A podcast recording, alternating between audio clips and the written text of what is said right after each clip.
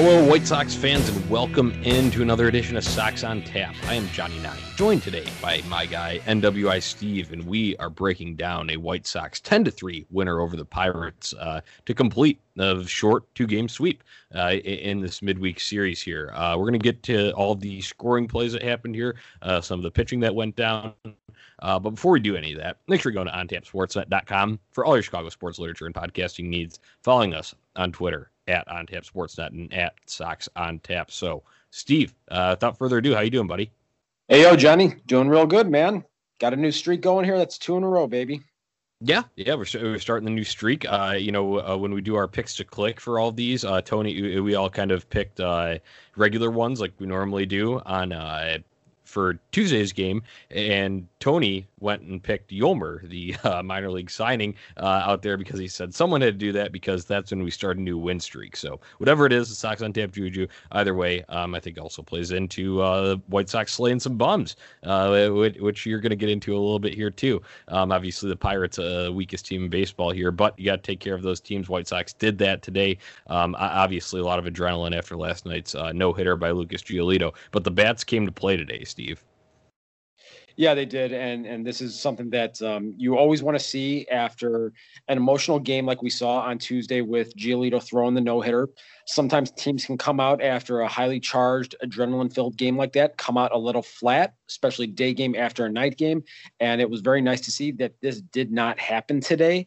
Um, you know, team came out there, and you know, I I told Tony when he and I recorded last night, I thought they were going to put up a crooked number in the third or the fourth inning they jumped the gun on us a little bit here, putting up that spot in the second inning here today, but uh, kind of got got things up and rolling here, and you know they just kept going, and you know in the end, Tony was right. You know he said he thought they were going to go to double digits on him here today, and they did that, and it was great to see.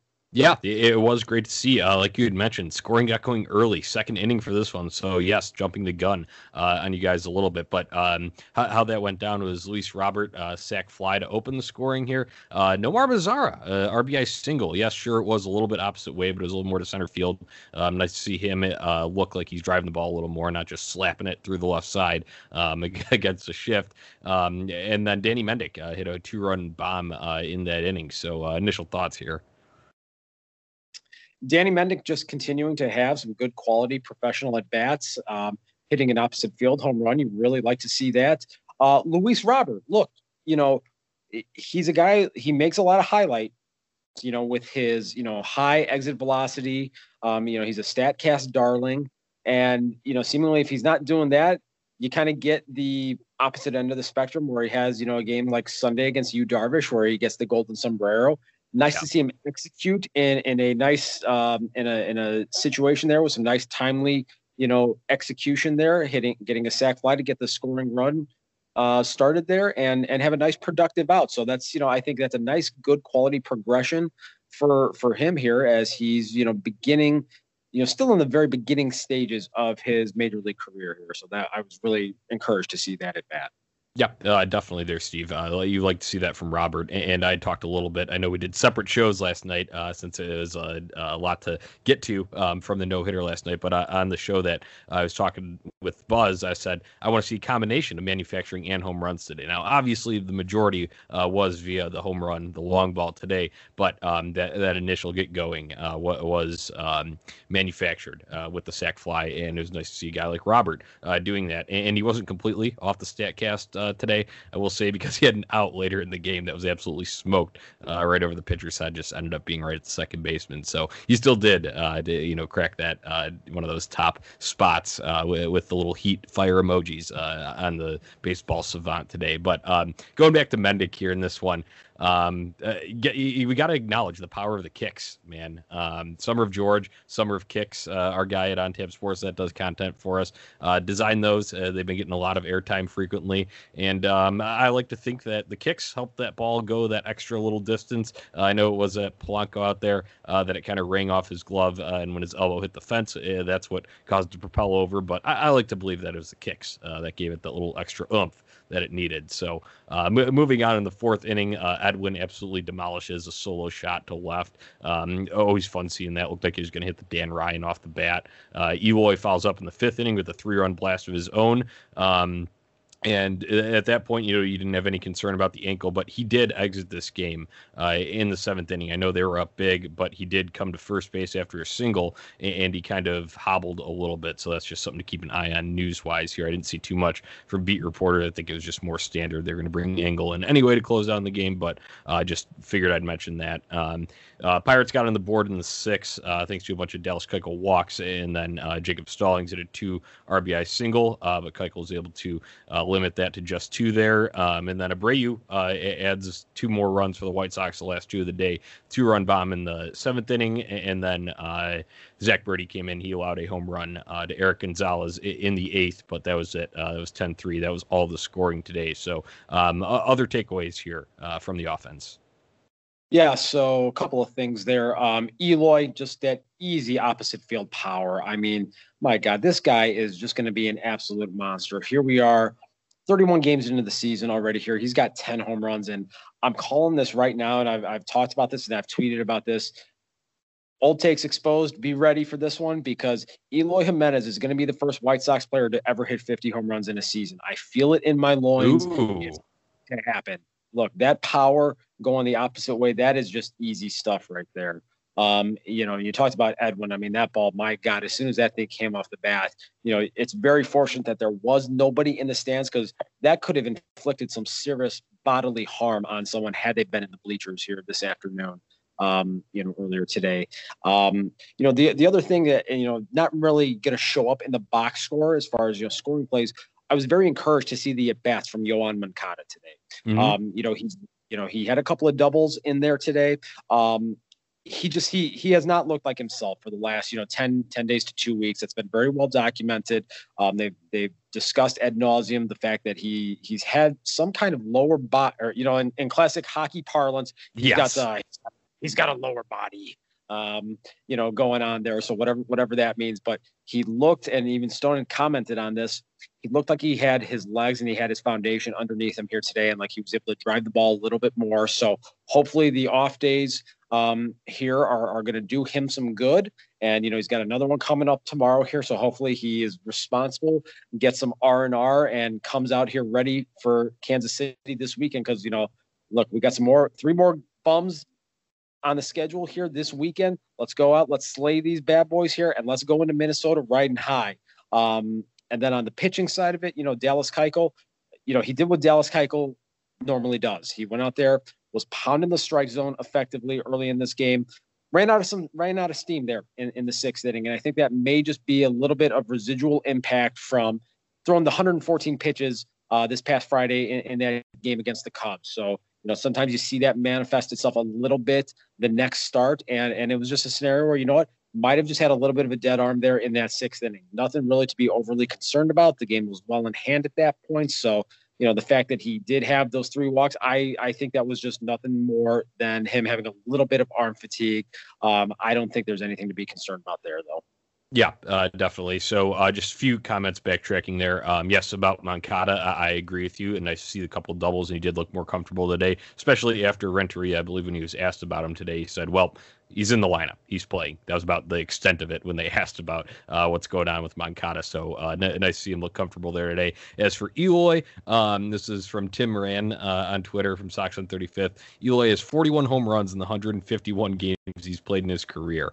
So um, that's outstanding, and I definitely am with you there. Uh, could be the first 50 home run guy um, in a season in White Sox history uh, in the future. I definitely think that's a possibility. And then as for Keuchel, um, just additional commentary. I was watching a little bit of the post game show on NBC Chicago, and uh, he had said that he planned to leave the ballpark uh, midway through yesterday's game, but obviously the Giolito no hitter kept going and going and going, so he stuck around um, and said, uh, you know, that kind of took away from his sleep, uh, his usual routine uh, that he does. Didn't get to bed as early as he'd have liked last night, but he said it was worth it to celebrate the no hitter. So that could have been another factor too coupled that with the 114 pitches, um, like you had previously mentioned. Um, so yeah, uh, other than that, uh, bullpen uh, in this game was Cordero, clean inning. Uh, Burdi obviously let up the home run, but he did strike out one in his inning. Uh, and then Cishek, uh, his inning was clean as well, and he struck out one there. So um, even if it is garbage time and it's against bums, got to get your uh, self right again somewhere. Uh, so getting him in those kind of low leverage spots,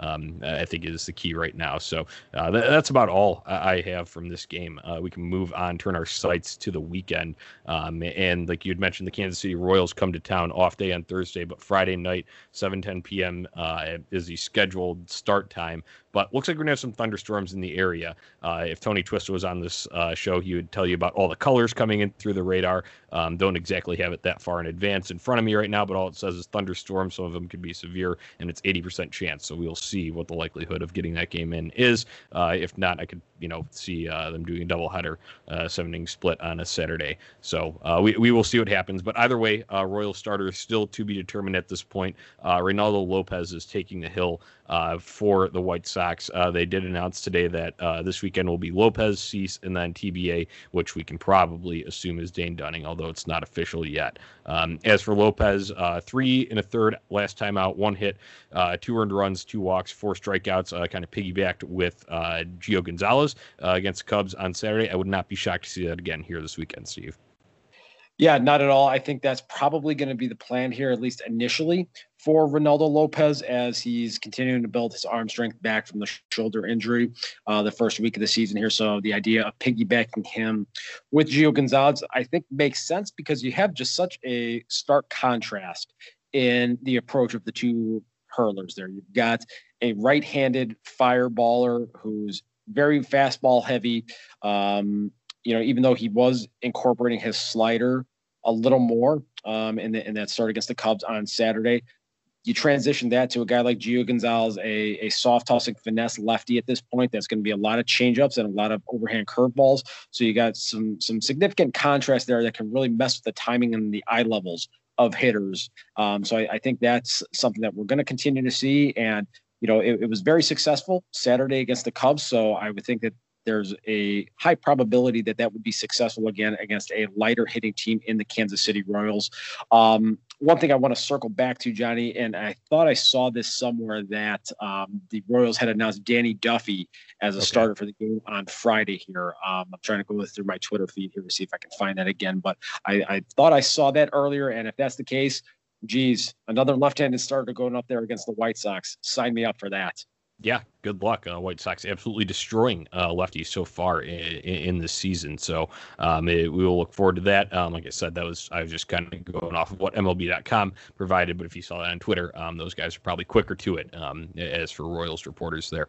Um, uh, other than that, um, possibility uh, Nick Madrigal. I, I, think there's possibility we could see him because I think they did say that he was just a few days off, uh, and that was the report came out yesterday. So uh, possibility there. But as of right now, Mendick's hitting well enough to where it, you're not really feeling uh, that absence all, all, that much, and that's a testament to uh, what Danny Mendick's been able to do. So um, that's about all I've got uh, news wise here as we look ahead to Friday night's game. Uh, like I said, uh, rain a possibility, 80% chance of it. So uh, we will see, and we'll keep you updated from the Sox on Tap Twitter account if any game is postponed or rescheduled. So that's it for this one. Um, picks to click though before we get into shout outs and close it down. Yeah, uh, so pick the click. So with a lefty starter on the mound, I'm going to really go out on a limb here, and I'm going to say Jose Abreu. Ooh, yeah, real tough one there. Yeah,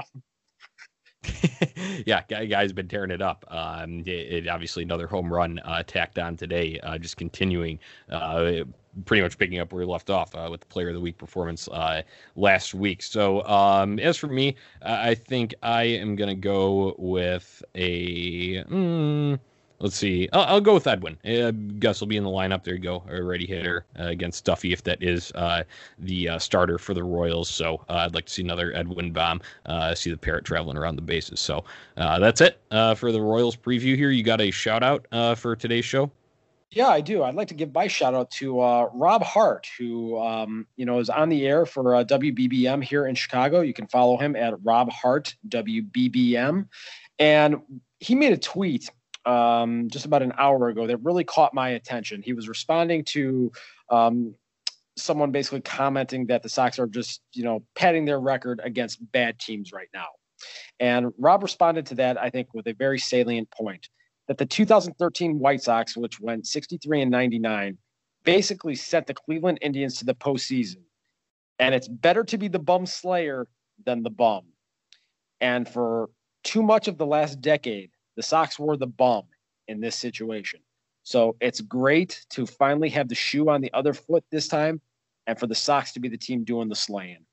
Yep, well put, Rob, and uh, well delivered by you there, Steve. And thanks to Rob then for uh, inspiring the name of this episode uh, that we are calling uh, Bum Slaying. That's what we're doing here right now. I obviously did it with Tigers last week, uh, doing it with the Pirates now here, and we got the Royals coming up. So a few more bums to slay before we get to the big boys in Minnesota uh, on the upcoming schedule here. My shout out will go uh, to the White Sox grounds crew today because they are digging up after today's game, they were digging up both the mound and home plate uh, to give to uh, Lucas Giolito, James McCann, respectively, uh, to commemorate the no hitter uh, that took place last night. So I just think that's a cool gesture. Um, I'm a big fan of nostalgic uh, paraphernalia, memorabilia, um, and it's nice that those guys will be able to add those to their uh, trophy cases, shelves, whatever uh, they're going to keep them in. But I thought that was a cool gesture uh, by the White Sox, and obviously the grounds crew will be the one doing that. So uh, there's my shout out for today. that about does it for this show. once again, make sure you go on ontapsportsnet.com for all your Chicago sports literature and podcasting needs. Following us on Twitter at Sox and at ontapsportsnet. Sportsnet. If you enjoy this podcast, please give us a five star rating and review wherever you listen Google Play, Apple, Spotify, Stitcher, doesn't matter. We would just appreciate it. So, Steve, that does it for this show. Let's close it down. White Sox forever. White Sox for life.